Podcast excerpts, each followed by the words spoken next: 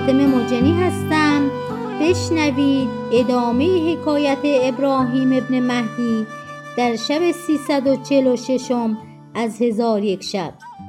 گفت ای ملک جوانبخت ابراهیم ابن مهدی گفته که خداوند خانه چون مرا بشناخت بر پای خواست و گفت عجب داشتم که چنین فضل و دانش جز تو کس را باشد.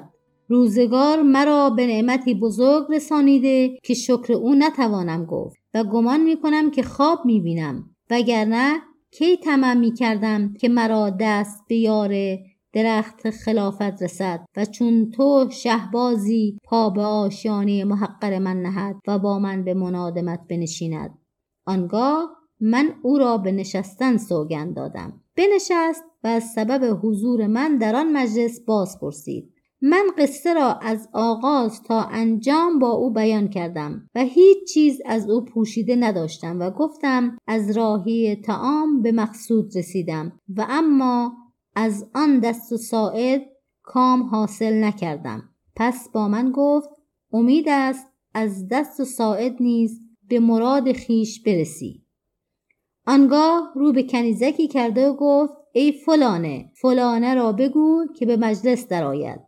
پس کنیزکان خود را یکان یکان بخواست و به من باز نمود و من خداوند دست و ساعد را در میان ایشان ندیدم. آنگاه گفت یا سیدی به خدا سوگند جز مادر و خواهرم کس نمانده ولکن ناچار ایشان را به نزد تو درآورده باز نمایم. مرا از حسن خلق او عجب آمد. گفتم فدای تو شوم نخست خواهر را بیاور. در حال خواهر خود را بیاورد و به من بنمود. دیدم که او خداوند دست و ساعد است. به او گفتم فدای تو شوم. این دخترک همان است که من دست و ساعد او را دیدم. در حال غلامان را به حاضر آوردن شهود بفرمود و دو بدر زر سرخ حاضر آورده و به شهود گفت این سید ما ابراهیم ابن مهدی ام خلیفه است. خواهر من فلانه را خواستگاری همی کند. من شما را گواه می‌گیرم به اینکه خواهر خود را به او تزویج کردم و یک بدر زر در مهر او دادم. پس از آن سیغه بخوان. من خود قبول کردم. آنگاه یکی از دو بدره را به خواهرش داده یکی دیگر به گواهان بخش کرده و با من گفت یا مولانا همی خواهم که یکی از این غرفه ها از بهر تو معیا کنم تا با زن خیش بخسبی. من از وی شرم کردم و به او گفتم تو او را به منزل من بفرست.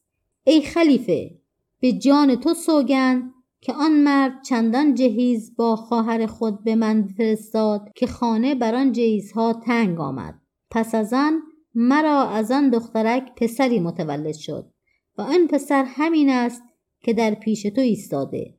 معمون را از جوانمردی آن مرد عجب آمد و به حاضر آوردن آن مرد بفرمود. چون آن مرد در پیش خلیفه حاضر آمد خلیفه با او سخن گفت و از ظرافت و دانش و ادب او خیره ماند و او را از جمله خاصان و ندمای خود گردانید. حکایت زن صدقه دهنده و از جمله حکایت ها این است که ملکی از ملوک به مردم شهر خود گفت هر کس از شما چیزی تصدق کند دست او را ببرم. مردم از صدقه باز ماندند. کسی نمی توانست به کسی تصدق کند. اتفاقا روزی از روزها گدایی را گرسنگی بیتاقت کرده. به دریوزگی به نزد زنی رفت و به او گفت به من صدقه ایده چون قصه به دینجا رسید بامداد شد و شهرزاد لب از داستان فرو است